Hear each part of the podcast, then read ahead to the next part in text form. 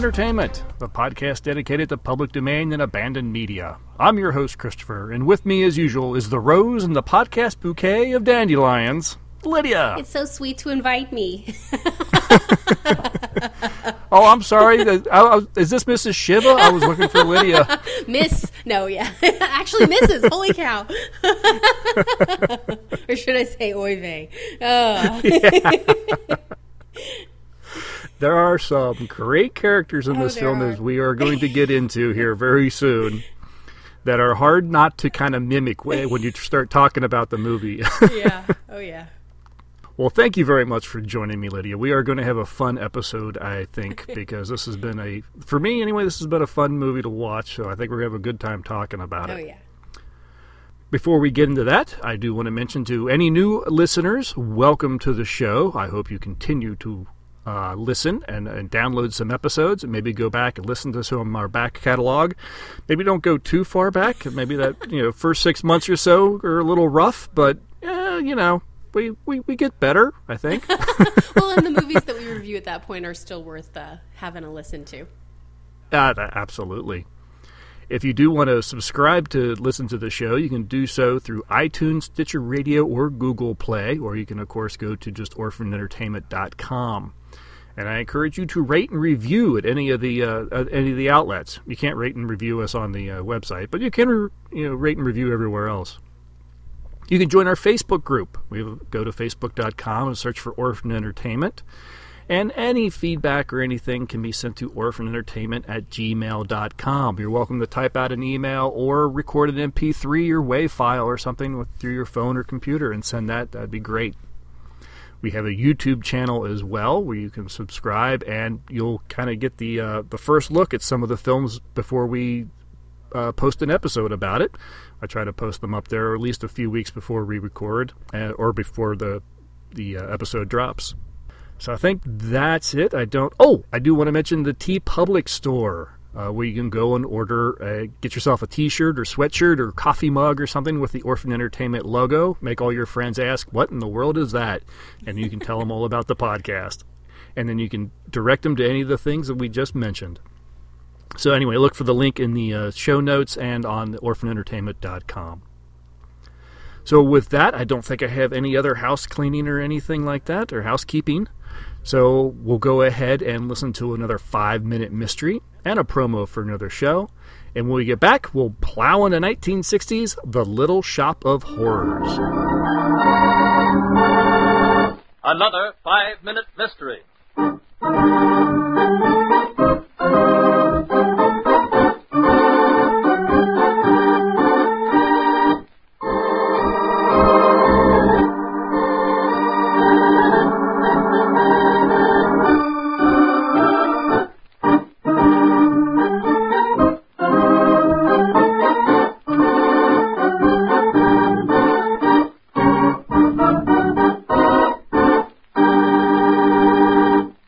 Entrance to the Lawrence house on Center Street is lighted by an unshielded bulb. Beneath it stands a policeman. Suddenly, a woman comes running up the porch steps. What's the matter? Has something happened? Do you live here, ma'am? I'm Mrs. Lawrence's personal maid and housekeeper. I've worked for her for years. Knew her pretty well, then. Of course. What do you mean knew her? I'm sorry to have to tell you this, ma'am, but Mrs. Lawrence was murdered tonight, a couple of hours ago. Murdered? Let me go in there. Let me go in. I'm sorry, ma'am. Anything I can do to help, I'll be glad to do. Yes, there is one thing you can do. Take me to the police station. Murder, is it? Well, I'll tell a thing or two now. And that's how it was, Inspector. I went out for a couple of hours tonight. It was my regular night out. And when I came back, that policeman refused to let me in. Uh, I see. Well, uh, Miss. Uh, Just call me Agnes, please, sir. People have for so long now. all right, Agnes. Now tell me. How long were you gone tonight? Not more than a couple of hours, Inspector. I see. Everything was all right when you left. Perfectly. Everything was fine, except that I never did like the idea of her seeing him again. I believe she was expecting him tonight, after I'd left. And uh, just who is him? Why, her husband, I mean. They were divorced some years ago. He was a friend. And uh, Mrs. Lawrence was seeing her husband again. The last few nights, sir. All of a sudden, unexpected like, Mrs. Lawrence came in one night and told me her husband was coming for dinner.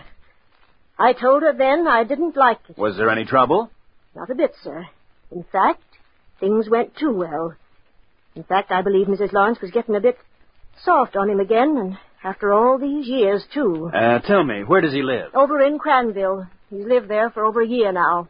That's about uh, 15 miles away, isn't it? That's it, sir. Well, he could have driven that and been back in time for an alibi. Uh, tell me, did anyone else know that Mr. and Mrs. Lawrence had become friendly again? Not a soul, sir. It was a secret that just the three of us knew. But if you want my opinion, it was him that poisoned her. Must have been him. There was the very devil in that man. Agnes, up to a point, I believe you're right. But because of just one thing, one mistake in your story, I'm going to hold you for the murder of Mrs. Lawrence.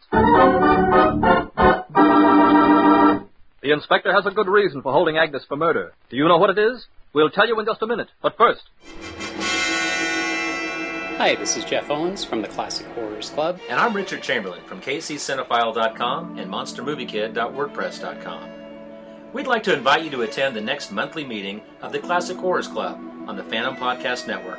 We think you'll enjoy our show, but don't take our word for it. Let's ask some of our listeners what they think. Excuse me, sir. What did you say after listening to the Classic Horrors Club podcast? I'll never smile again. Wow, that's a little mean.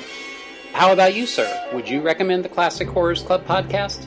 It would be very dangerous, not only for you, but for others. Well, we do talk about classic horror, from Silent screen to Halloween and everything scary in between, but I don't think I'd call it dangerous. I think that's enough from our listeners. I've always said we have the uh, best fans.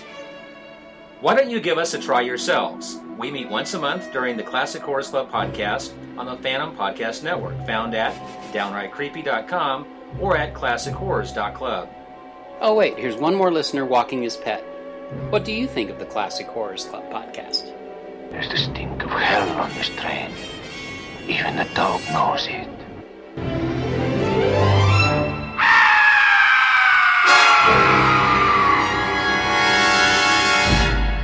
and now back to our five-minute mystery and the murder of Mrs. Lawrence. Me? Murder? I wasn't even home when she died. Agnes, I know it was you who murdered Mrs. Lawrence. When you saw her and her husband becoming friendly again, you believed it would affect your inheritance. How do I know you're the murderer? For just one good reason, Agnes.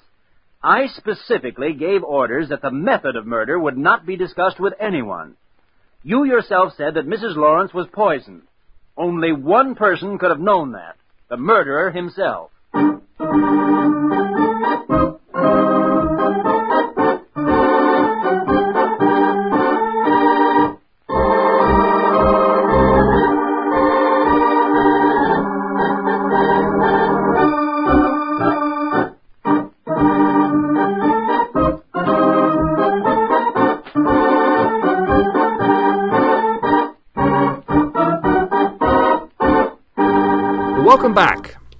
Little Shop of Horrors was written by Charles Griffith and produced and directed by Roger Corman.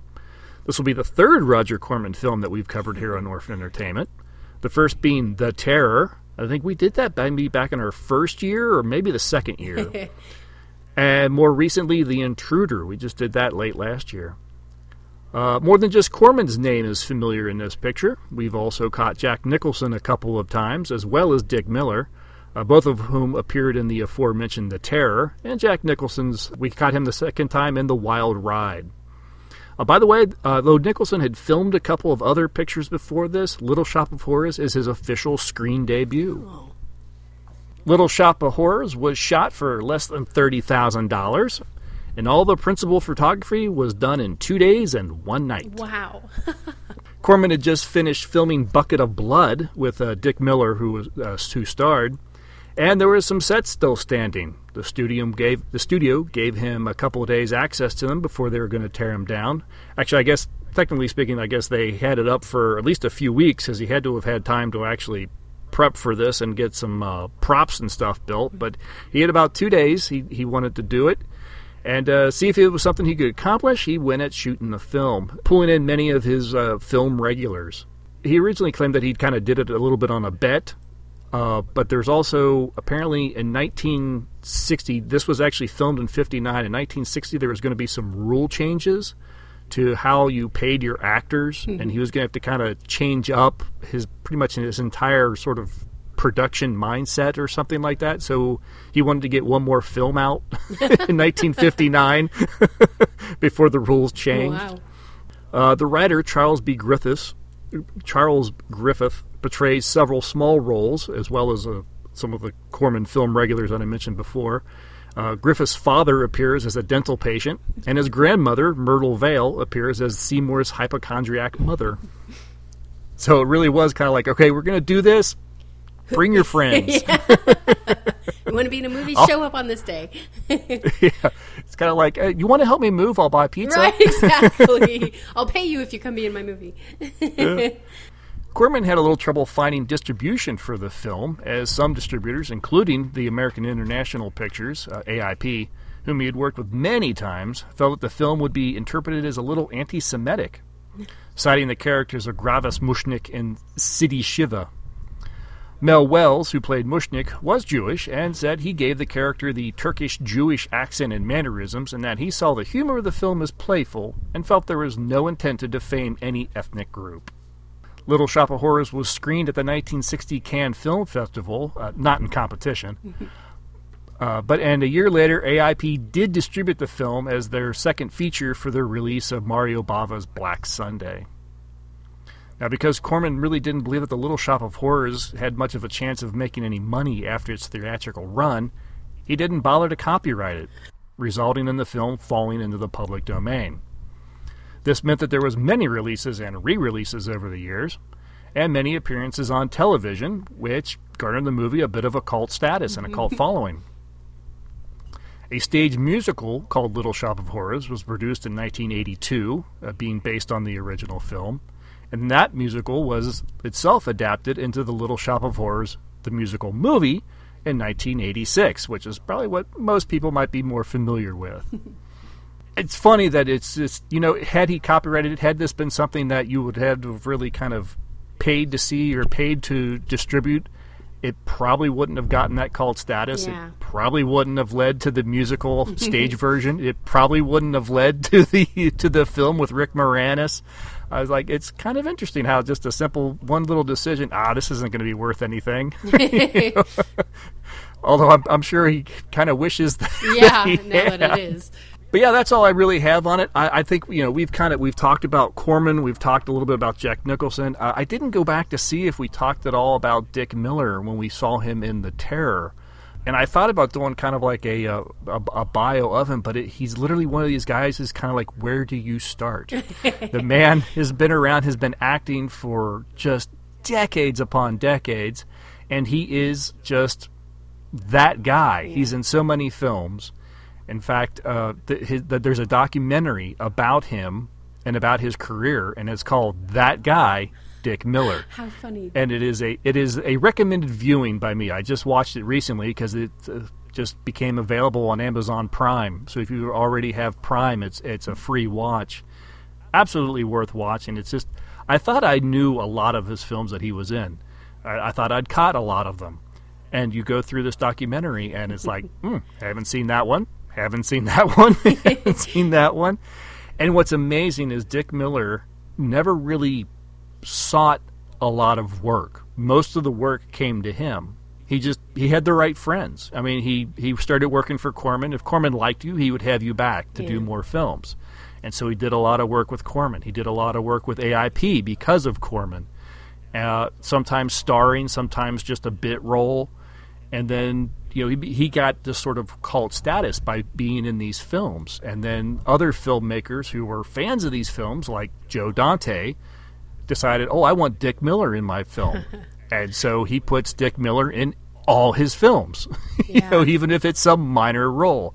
And there are other other actors, or uh, excuse me, other uh, filmmakers who just they write parts and go, "This is the Dick Miller part," Well, and so they they just they call him. the list is insane, and anybody that goes through this list has probably seen literally a half dozen of these. Even if they don't realize that he's been in it, you're going to go through and go, oh yeah, Gremlins, Gremlins Two, Terminator, The Burbs. I mean, you're just going to go through and say, I've I never noticed him, but I've literally seen him in a half a dozen movies. Absolutely. And when you do see him, you go, you go, oh, it's that Oh, guy. yeah, that guy. He's just a fun character actor, and I don't even know if you'd call him a character actor because he's kind of the same guy in all his in all the films. he's just he's kind of like that that thing that ground that grounds the movie into like the real world because this is just some guy. Just that guy. you would see on the street. Exactly. Yeah, he's so it's very cool. It's just a really neat actor. It's, yeah, definitely recommend checking out that uh, that documentary. Well, Lydia, are you ready to get in the synopsis, I or do you have anything am. else? No, you've. I think you've covered it all. It is worth mentioning. I think that there are, uh, as you mentioned, there are a lot of versions out there of this movie. Uh, right now, online, you can find the black and white original version. That's you know the three by four perspective, and they also have a color version, which is the first one Yes, I watched. yes, yes. The sound is super clear on it, and the the video is very clear and it's in color.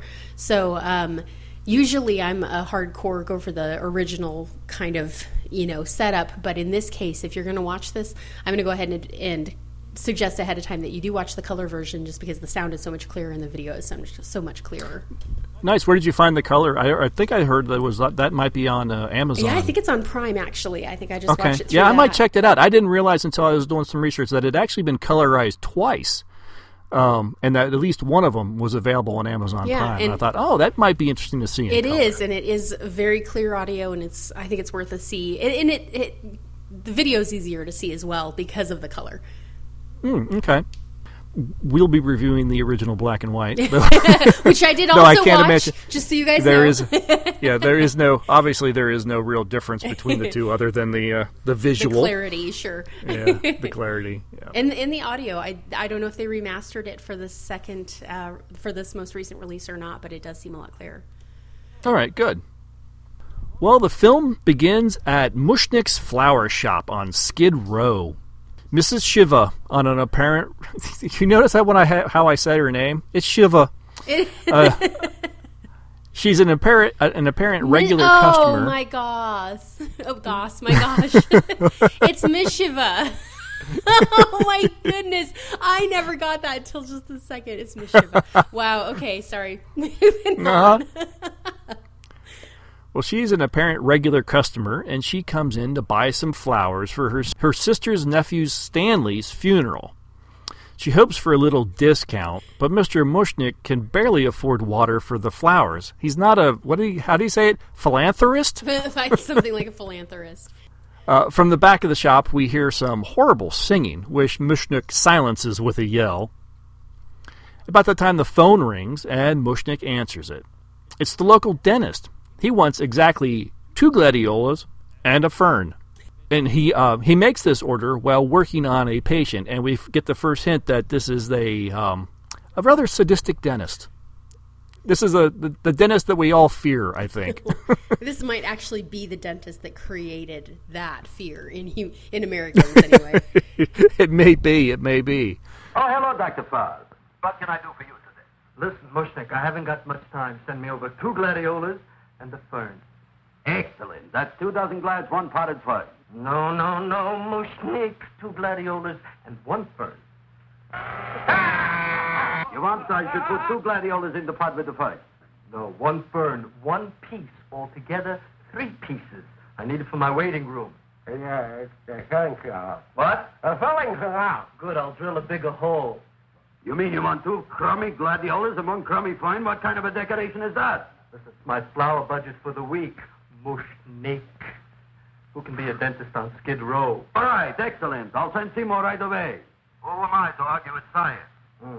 Make it snappy. Now you are going to get it. Oh, you are going to get it. Look.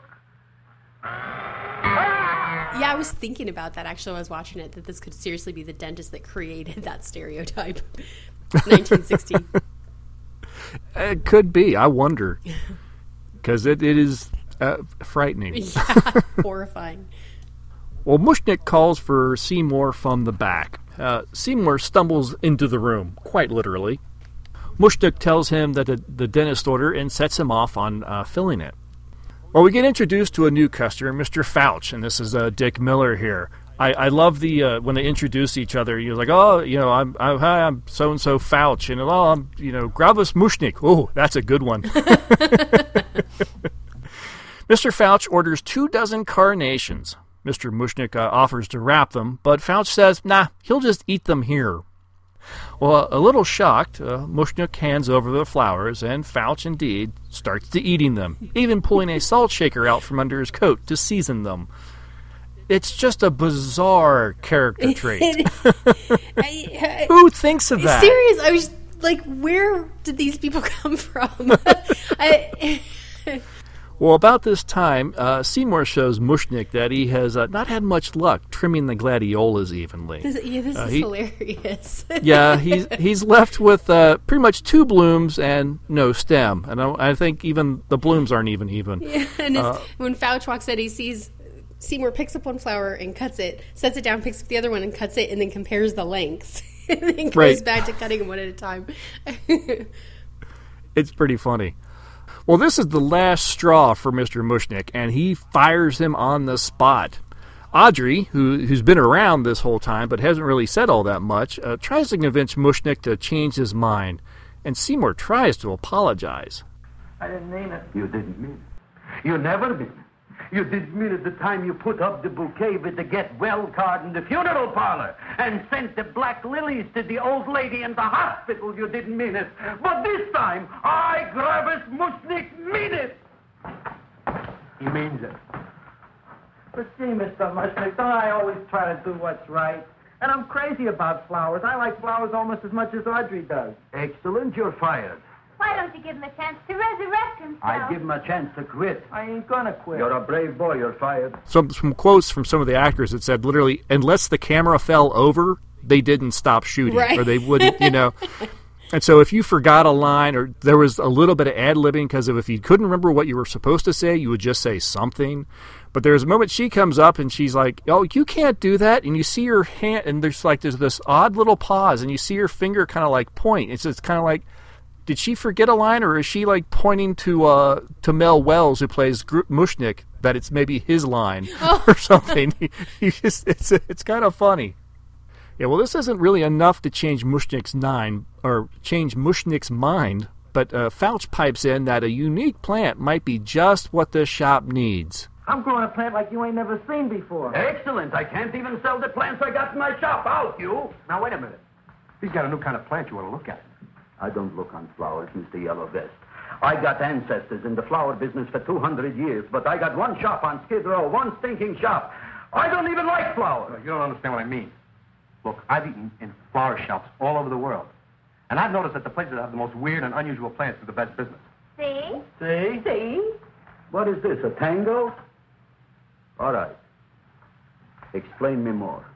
Well, I remember one place that had a whole wall covered with poison ivy. And people came from miles around to look at that wall, and they stayed to buy. The owner got rich. No. He scratched himself to death in an insane asylum. Oh, that was my cousin Harry. that was my nephew, or that was my cousin. That or was my cousin Larry. So she's there to buy something for somebody that died, and then also this other random guy in a completely another country was also her cousin. I love it. Well, Mushnik tells Seymour to go and get this plant, and if Fouch says it'll be a draw, he can keep his job. So Seymour rushes home, and we get to meet his mom, who was listening to radio KSIK, Music for Invalids. I love it. Yes, mom is a serious hypochondriac. Uh, she's been read. She's like I think been reading the WebMD uh, book edition. and uh, Seymour apparently uh, stopped on the way to pick her up some medicine. What you got? A little surprise for me? Open it up and see. All right.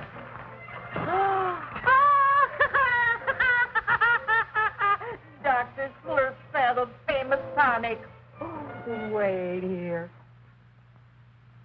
To be taken internally or externally for pain and neuritis, neuralgia, headache. If hit by a truck, call your physician. Alcoholic contact, 98%. Oh, Seymour, you'll never know what this is going to do for me.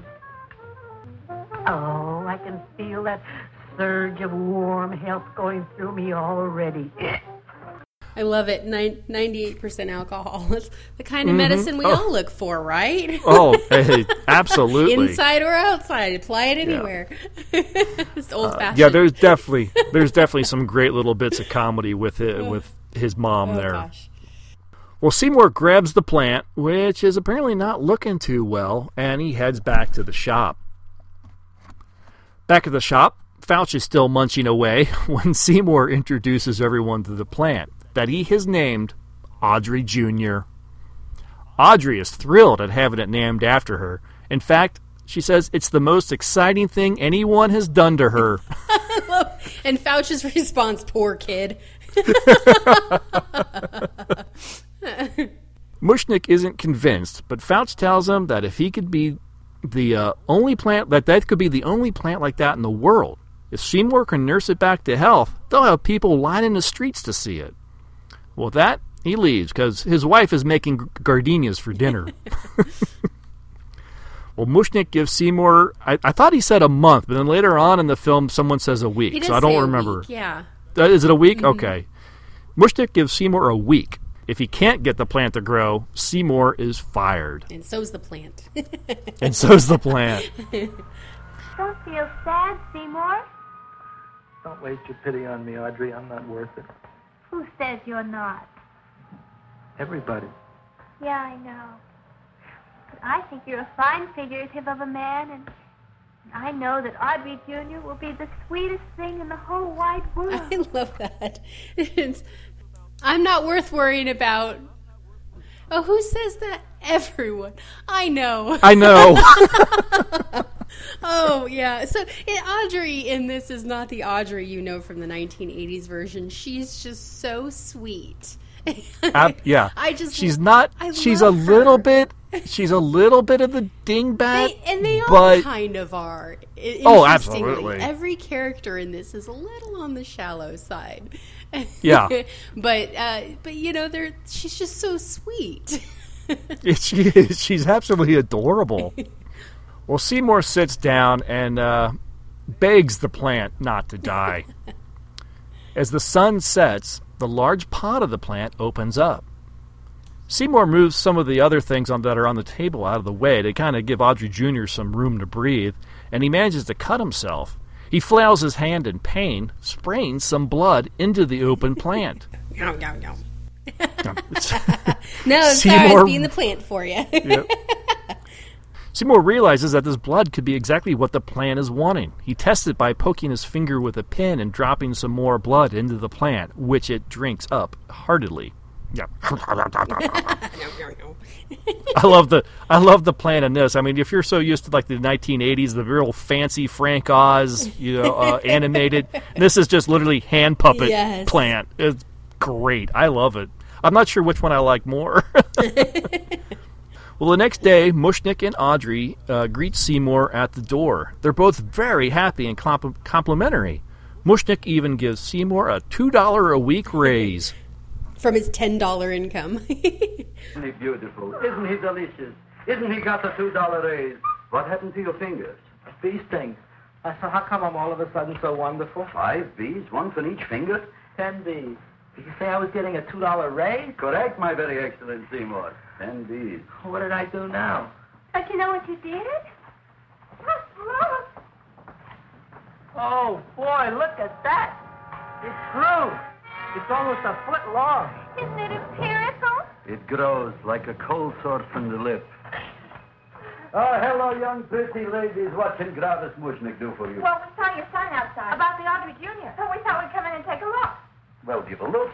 That makes four people today who've come in just to look at it. Oh, dear, Shirley. Is that just too much? Oh, what kind of plant is it? It's an Audrey Jr. Where was it you got in trouble with ten bees? Well, is that all? I mean, doesn't it have a scientific name? Yes, of course, but who could denounce it? You would oh. like maybe to buy something. Well, we don't have any money, except $2,000. But that's just to spend on flowers, so we don't have any of our own. Isn't that a drag? You got your t- t- t- two thousand dollars just for to spend on flowers? Mm-hmm. That's right. Who died? The Chamber of Commerce? Well, we're from Cucamonga High School. We're building a float for the Rose Bowl parade, which is made out of flowers. Thousands of them. And we're on the committee that picks the florist and then glues on the flowers? Gee, that sure is a mad plan. Wow, yeah. Seymour here invented it. He did. Thousands of. Girls, girls, girls, girls, girls, please don't damage the horticulture is. Tell me, how come you don't buy all these thousands of flowers from Gravis Mushnik? My flowers got something the others don't. What's that? They're cheap. Well, gee, if your shop is good enough to develop the Audrey Jr., I guess it can get us everything we need. Yeah, we'll talk it over with the rest of the committee. Well, we gotta run now. Bye, all. Bye, Smiler. Bye. Bye, girls. I love that scene with the girls because they're like, "Oh, we don't, We have, don't any, have money. any money. Well, except for two thousand. this is pro- th- that though is maybe my favorite Mushnik moment because when he's walking, to the way he his mannerisms. The, oh, we need to buy some flour. He's like, what? the way he's motioning around the shop, like, don't you see where you are? yeah, these girls. It's a great, it's a great character moment for him. Well, this all makes Mr. Mushnik very happy, and even calling Seymour his son. Mushnik decides that, uh, or describes his plans for the future to his new son. Oh, I see, Mr. Mushnik. What, Mr. Mushnik? I don't want you should call me Mr. Mushnik anymore. I want you should call me Dad. Okay, Dad. Isn't that beautiful? Seymour Krelboin, come over here, my son. I want to talk on you about the future. Look on this fly trap. Look on it. Soon we got no more skid row. We will be rich, us. I am building for you a giant greenhouse in which you are making impossible flowers, which in turn I am selling at ridiculous prices in my giant new flower saloon in Beverly Hills. Do you see that big sign in the sky? It is saying Gravis Mushnik in French. Isn't it exciting? And, and it'll say Gravis Mushnik in French. in French. French. I think this is uh, later in the day. Mrs. Shiva has lost another relative.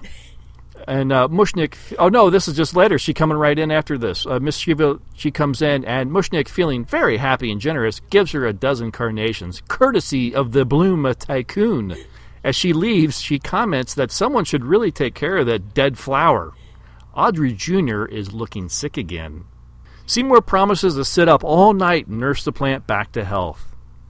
That night, while Seymour is trying to read up on some plant remedies, a strange voice is heard.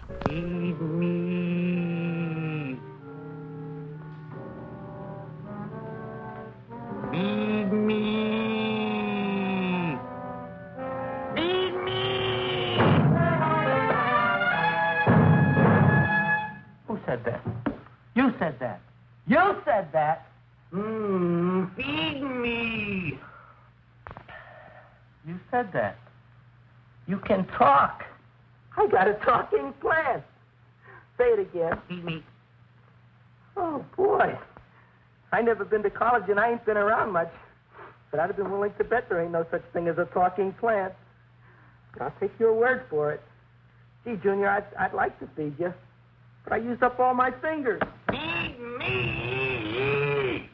Well, Seymour tries to squeeze out some more blood from his fingers, uh, but the plant is not satisfied.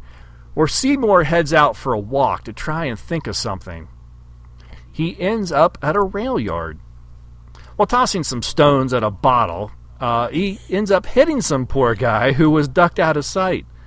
The man stumbles onto the track and is run over by a train and killed. This was actually fun. I read a little bit how they did this scene. Uh, of course, the, the, they actually went to the train yard and everything. They couldn't get the guys to actually drive the train toward the guy.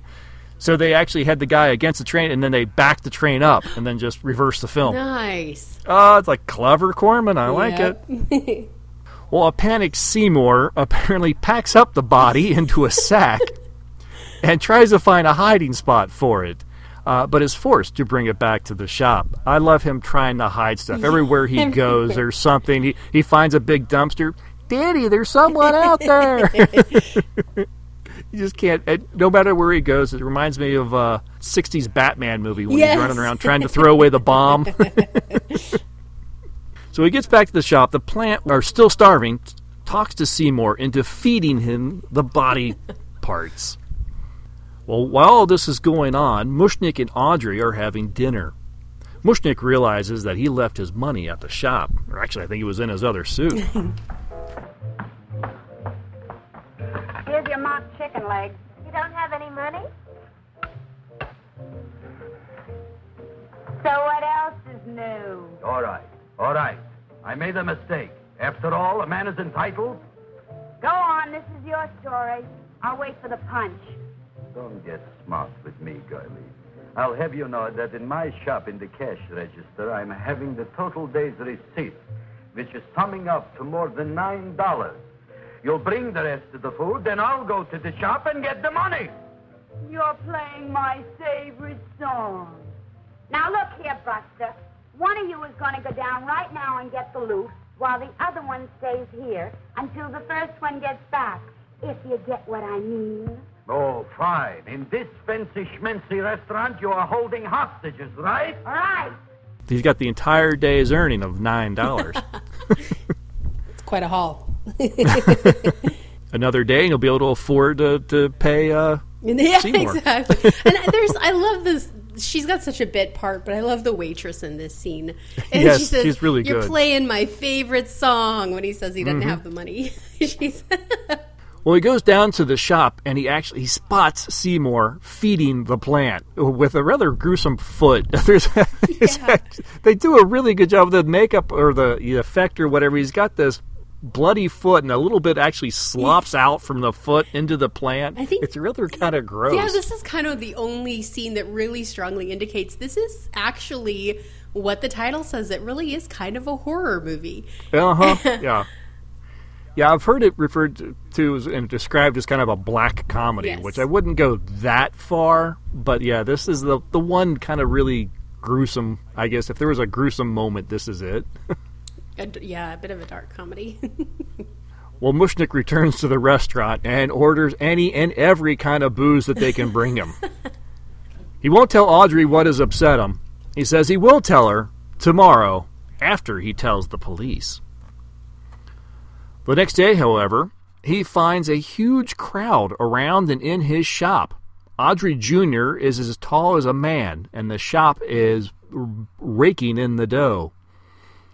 Seymour shows up, uh, suffering from a toothache, by the way, and Mushnik drags him aside.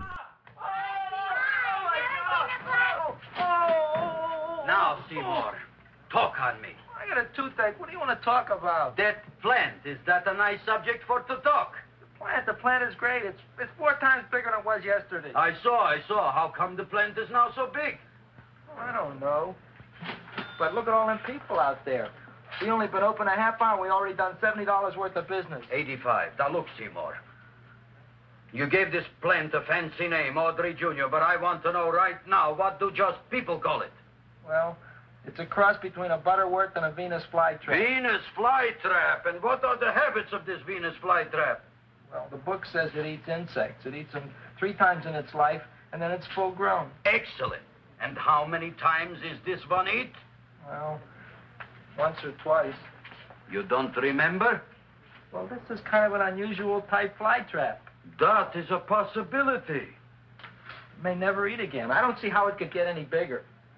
Then you think it don't need any more flies. Yeah. And I love the whole time that he's talking with Seymour, you hear in the background, ka-ching, Yes. ka-ching, ka-ching, Is this the part? the cash register. Is this the part where he says, "Would you lie to your father?" And he says, "My my dad came back." or is that in the next yeah, part? that's it. That, I think this is it. Oh my gosh, that Oh no, that maybe is that is the next part. That is the next part. I think it's one of these. One. It's one of those when he pulls them aside. But I think it's mm-hmm. the. I think it's later. Well, Mushnik sends Seymour off to the dentist, so he's willing to. He knows what Seymour did, but uh, a little bit of avarice, a little bit of greed is uh, kind of keeping his uh, morals firmly in place, Yeah, I, and I love or it. well suppressed, I guess. They they never specifically outright say what happened, but he's you know I love this whole time Mushnik being like, "Are are you sure it's not going to eat again? Are you sure?" Right. You know, and as long as well, I can let the one go as long as it doesn't happen again. Well, Seymour arrives at the dentist uh, hearing screams of pain coming from the other room. This is, I guess, the other scene that really points out this is a horror movie. because Yeah, I think so. horrible. It's really bad. oh, what do you hear? Like, oh, don't hurt me again. And he throws, the guy comes running out. Like, that'll teach you to keep you up with your payments? Or, I'm like, oh my God. It was scary. Well, Seymour immediately regrets uh, his, uh, his decision of seeing this dentist as the dentist starts uh, calling out all the teeth that he wants to pull. I love it. He sits down and he says, "You know what, doc?" And the doc says, "My tooth feels better." Yeah, yeah. Get get in the chair. you know what? I, I- I just, it's just the one tooth. Seymour, who's the dentist here? well, the dentist manages to pull uh, one tooth, and Seymour won't let him anywhere near him again when he's trying to put in the uh, the filling of wh- or whatever. Uh, they end up dueling with some dentist tools, uh, which results in the dentist falling backwards and hitting his head and dying. In the lobby, a new patient arrives, uh, Jack Nicholson. Uh, Jack, and he's- he's thrilled to see that the latest issue of Pain magazine is in the waiting room. Well, Seymour props the dentist in the chair and calls the man in. My name is Wilberforce. Wilberforce what? Just Wilberforce. My first name is Wilbur. My last name is Force. I don't have a middle name. Well, you have an appointment, maybe? No, but you were very highly recommended to me by one of your patients, a Mrs. Eshiva. I do a lot of undertaking for her relatives. Well, as you can see, I have a customer now, and I'm all booked up for the rest of the day, so you'll have to come back tomorrow. Oh, I couldn't do that. I have three or four abscesses, a touch of pyorrhea, nine or ten cavities. I lost my pivot tooth, and I'm in terrible pain. Well, I, I can't help you today. oh, that's all right. I'll, I'll just wait outside. So while Wilbur engrosses himself with an article in Pain, uh, Seymour hides the body of the dentist and then calls Wilbur into the office, uh, continuing to pretend to be the dentist himself. Seymour goes to work, uh, much to Wilbur's enjoyment. Now, no Novocaine. It dulls the senses. This is gonna hurt you more than it is me. Oh, goody, goody, here it comes.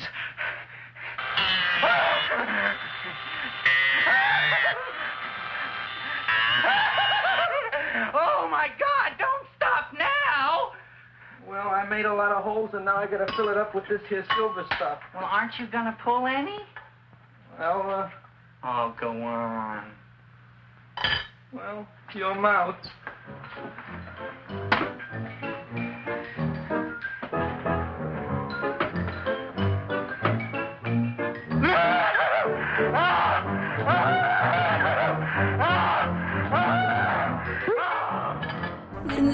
The screams are just horrible. I mean, it's like real pain. And then he's like, "Don't quit."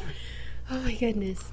So yes, after um, making Wilbur very happy with his uh, his dentistry skills, Seymour carries the body uh, to the shop and dumps the body into the plant. The next day, we meet the police detectives Joe Fink and Frank Stoolie. Hey, Joe. Come on in, Frank. How's the wife, Frank? Not bad, Joe. Glad to hear it. The kids? Lost one yesterday. Lost one, eh? How'd that happen? Playing with matches. Well, those are breaks. Yeah, I guess so. Got a strange one here. Railroad people say they lost one of their best detectives the other night. Oh, yeah? Down by the yards. He was watching the refrigerator cars. Refrigerator cars. Ice thieves. Oh, yeah? What happened? Don't know. Vanished. Blood on tracks. Clues? None. Anything else? Dennis. Barb. Dead? Missing. Clues? Blood in office. Where? Skid Row. Ideas? None. Check it out. Yeah. Oh my gosh, this these guys are crazy. These are definitely a very kind of a takeoff on um, Dragnet and uh, oh, what's Yes. his name? Uh, Friday, Joe Friday or whatever. Yes, yes. Oh, how's the wife? Fine. How's the kids? Lost one yesterday. Lost one Yeah. yesterday. How so? Playing with matches. Ah, that's the breaks. and I love it. He's not upset or Nope. anything. Oh yeah, that happens. Yep. That's Yeah. the breaks. Yeah, I guess so. oh my goodness. So now the police are on the case of all these missing people. Back at the shop, Mushnik opens the store to find the plant has grown again. Audrey gives Seymour a kiss as a congratulations. Seymour is surprised that she likes kissing him and asks for another, which she happily provides. And they make plans for a date. The whole time, Mushnik is wondering aloud uh, exactly how what made the plant grow again. Well, everyone starts showing up, including Mrs. Shiva, whose nephew Frank lost his little boy playing with matches. and speaking of Frank and Joe, the police detectives, they show up to ask some questions of Mr. Mushnik. Your name Gravis Mushnik? Look, I'm a Mushnik Gravis. That's my name. Just want to ask you a few questions. Questions, ask me. Just about- want to ask you a few questions. I, I didn't do it. Do what? Whatever. Ever see this man? Man, see picture. Why are you so nervous? Got a guilty conscience? No, why should I? Ever see this man? Man, uh, see the, the picture. Dr. Farb. So you know him? My dentist. Uh, he, he, he maybe did something. Disappeared. Blood in his office. The other man, too. Blood in the railroad tracks. And few spare parts. Oh, Dr. Farb is murdered. Is he? No, who knows? Not me. What do you think? He doesn't know anything. Okay, Mushnik. If you hear anything about these men, call our office. Sure, I'll be glad to cooperate with the police. Hello, Aunt Siddie. Oh, isn't it terrible what happened to your boy, Frankie? Those are the brakes. Well, Mushnik, um, his name's. I have it written in my notes a dozen times as Mushnik. I could have said Gravis, but I kept saying Mushnik because I think it's fun to say. But now that I have had to say it like four dozen times, it's getting a little difficult. Mush- I'm getting mush mouth.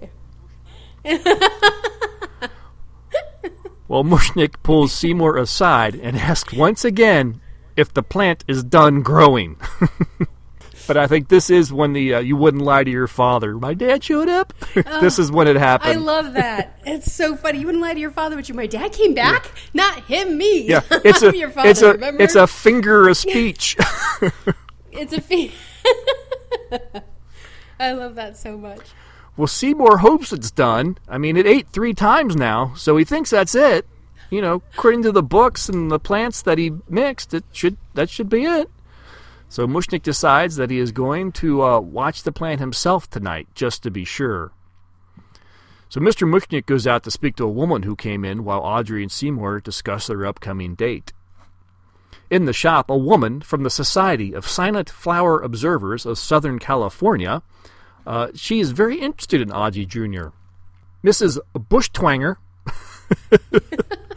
tells Seymour that her society is going to award him with a trophy for his work. And they will present the trophy the day after tomorrow, as that is when Seymour expects the large buds to open.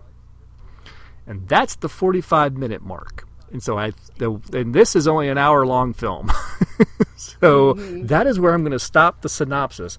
Obviously, the, the musical, the 80s musical, departs greatly from the film, but this is where it really starts just like you are not going to expect anything that happens from this point forward.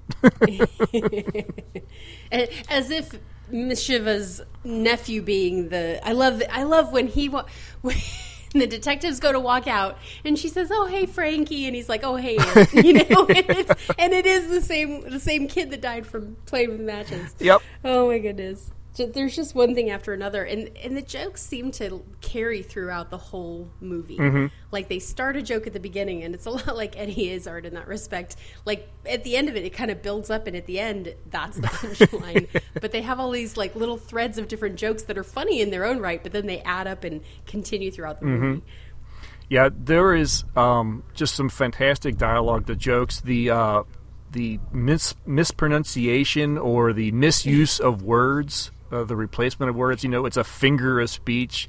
Uh, Yeah. philanthropist. And they're so quick. Yo, You're oh, gonna Catch absolutely. the first time you watch it, you have to watch it a couple or actually probably several times. I'm sure we didn't catch everything going Mm-mm. through. No, I actually found myself catching a few the second time I watched it when I was doing the Mhm. synopsis that I hadn't caught before, and I was like, oh, some of them are just so great, and yeah, some of the, like you said, they're just they're just so quick. They come at you, and you're like, whoa, what did they say? And then you miss what was said next, and you're like, wait, was that Mhm. funny too? I don't. Exactly. exactly. yeah, the little asides, the uh, the most exciting thing anyone's done to me. Poor kid. yes. Oh my goodness. And then when the high school girls come in, it really is. It's one thing after Mhm. another, and it's very, it's very quickly paced from that perspective. There are a lot of people in this movie for as short of a movie as it is. Or it certainly feels that way. I guess there really is when you come to think about it. I was thinking it just feels that way just because they're always kind of in the room. But then you think you got your main cast, which is let's see, you got Mushnik Three. and Audrey and and Seymour, and then you got the you know you got uh, uh, The side ones that show up the side time, ones that keep showing up, and then you've got Mishiva and Fouch, Fouch. and then the high school girls start showing. Up. And then the up. two cops start showing up, and then you have the dentist, and then you have the dentist patient. So you're like, you're right. I mean, you're up to like at least Yeah. ten characters right there. Yeah, yeah. You just and then you've got the little scene with the waitress. It just keeps going and going, and it Mhm. builds.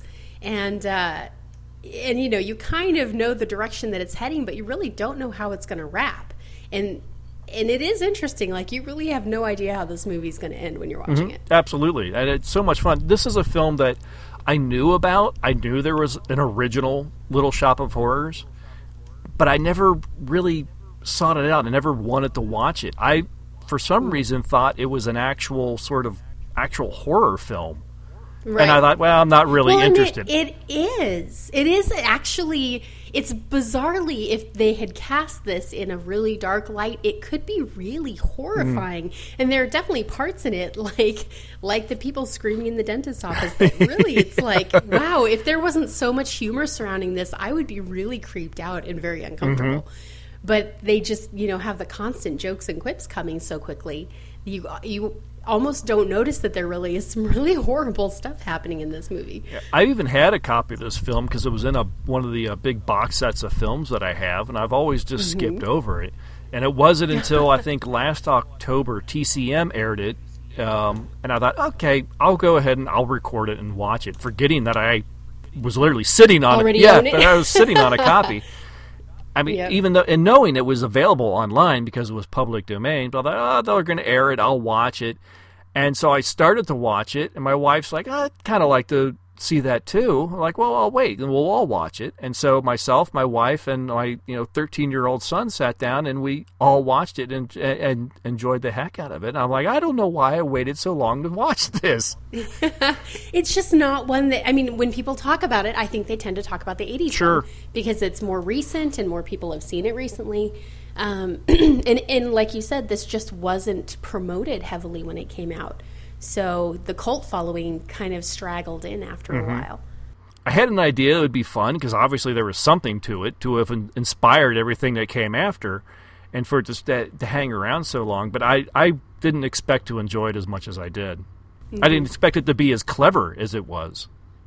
Except, I was just going to say, it's funny because it's not slapstick comedy. Like, it's almost, you almost feel like it is.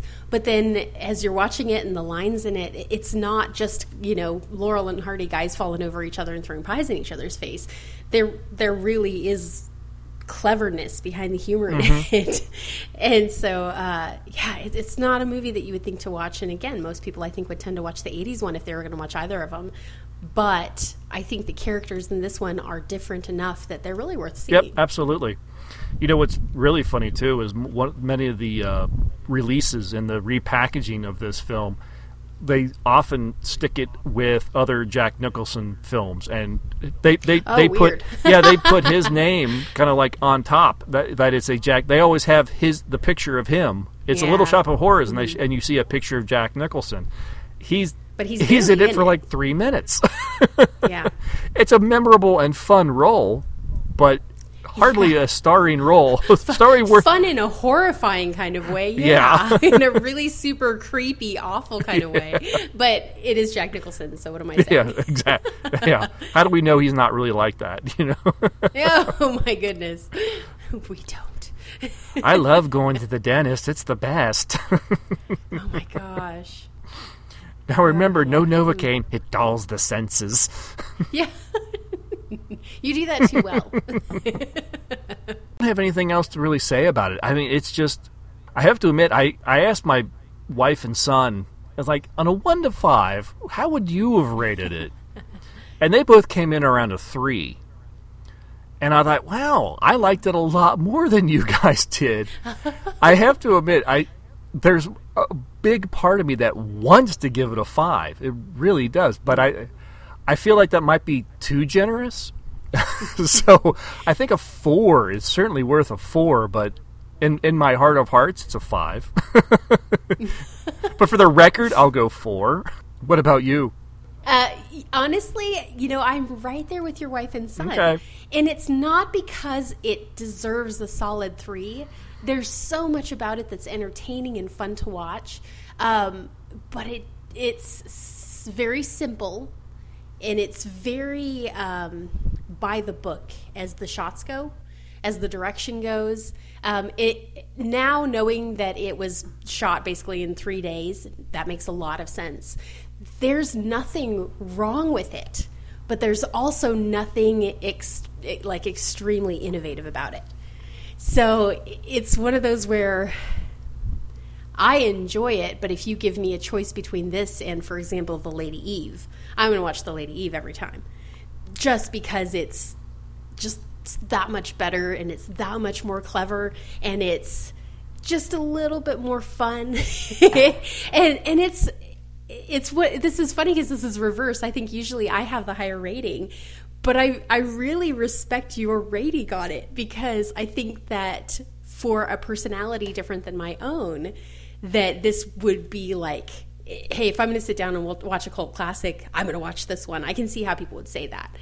Um, it, I'm not rating it low because I don't think it's well done and I don't think other people would enjoy it. But for me, the rating is it's it's not spectacularly innovative, so it's enjoyable. I'll sit down and watch it. Heck yeah. Um, but does it really deserve a four or five? Mm, Okay. yeah. you know, I could be argued up probably, but you're not going to get me above a four for sure. And in my heart of hearts, you know, Right. Um, it's it's. It, I think it was probably it probably has contributed to a lot of cult classics. You know, I mentioned you know Gremlins and the Burbs, things like that. I'm sure that this. Um, what's the word I want? Inspired, maybe? Yeah, the atmosphere of this movie probably contributed heavily to a lot of films like that. So from that perspective, I think it's probably very valuable. But as far as just sitting down and watching it, heck of fun, heck of a lot of fun. I definitely recommend that anybody listening watch it. But for ratings, I'm going to go with a three. Nope, that's fair enough. I like it. You're kind of more uh, on the technical side, and I'm more on the uh, emotional side, or something. Which is totally opposite to what it usually is, I think. Well, it's So interesting you I- point out some of the technical aspects, and that you're right. It isn't really groundbreaking or anything. I think what I read is they shot they effectively had like two cameras just kind of shooting opposite directions of the scene, Yeah. and so they were both Mhm. recording at the same time, and then they would just use either one. So it was, it was very done very much like a sitcom is done. Yeah, and it feels a lot. You know, it's interesting you said that. It feels lo- so much like a sitcom. The only thing that it missed was the laugh track, and it would have been just you know absolutely a sitcom. Mhm. So that's interesting that you said that that way because I think that's exactly what it's like. But it has a complete story. It ends, and it's worth sitting down and watching. Mhm, absolutely, great. I'm I'm glad you and you enjoyed it. I, I really do. Like I said, it was one of these things where I finally watched, and I'm like, oh my gosh, and it's is public domain, and like we have got to cover this, and I hope the gosh Oh, yeah. Lydia enjoys it as much as I do.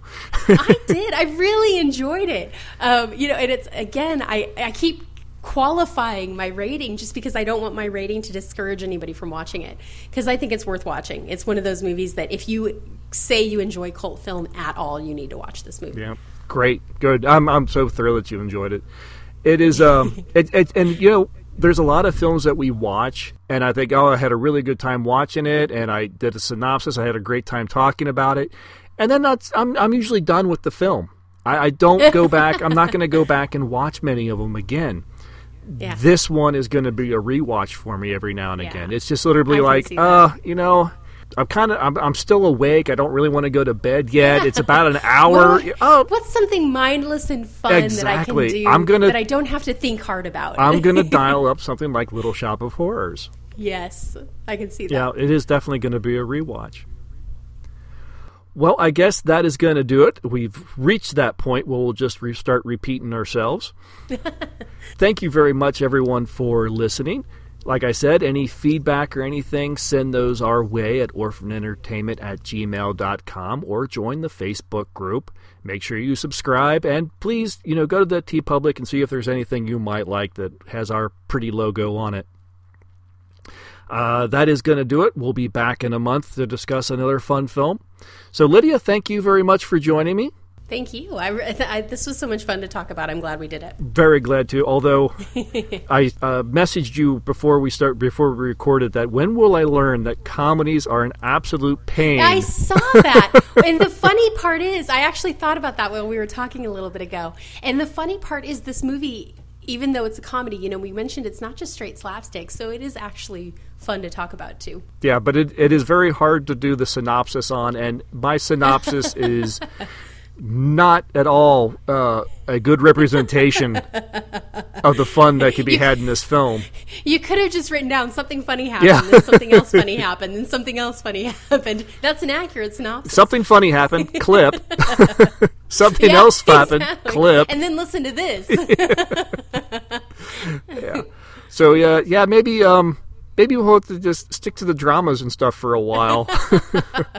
T- so, guys, if you're listening, tell us the most depressing movie. no, don't no, do don't, don't do that. but if you have a suggestion, we'd love to hear it. Oh, absolutely, because I know there's a lot of funds. You know, there, I, we can't be the only ones that kind of plug around on things like archive.org or YouTube looking for movies.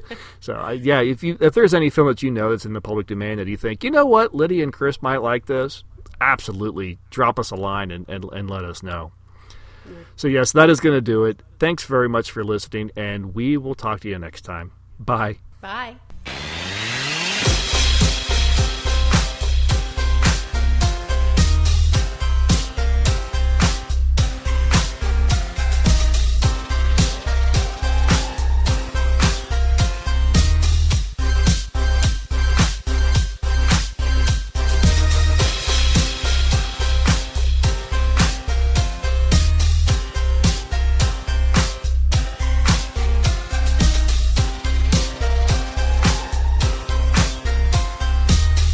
Mush mouth.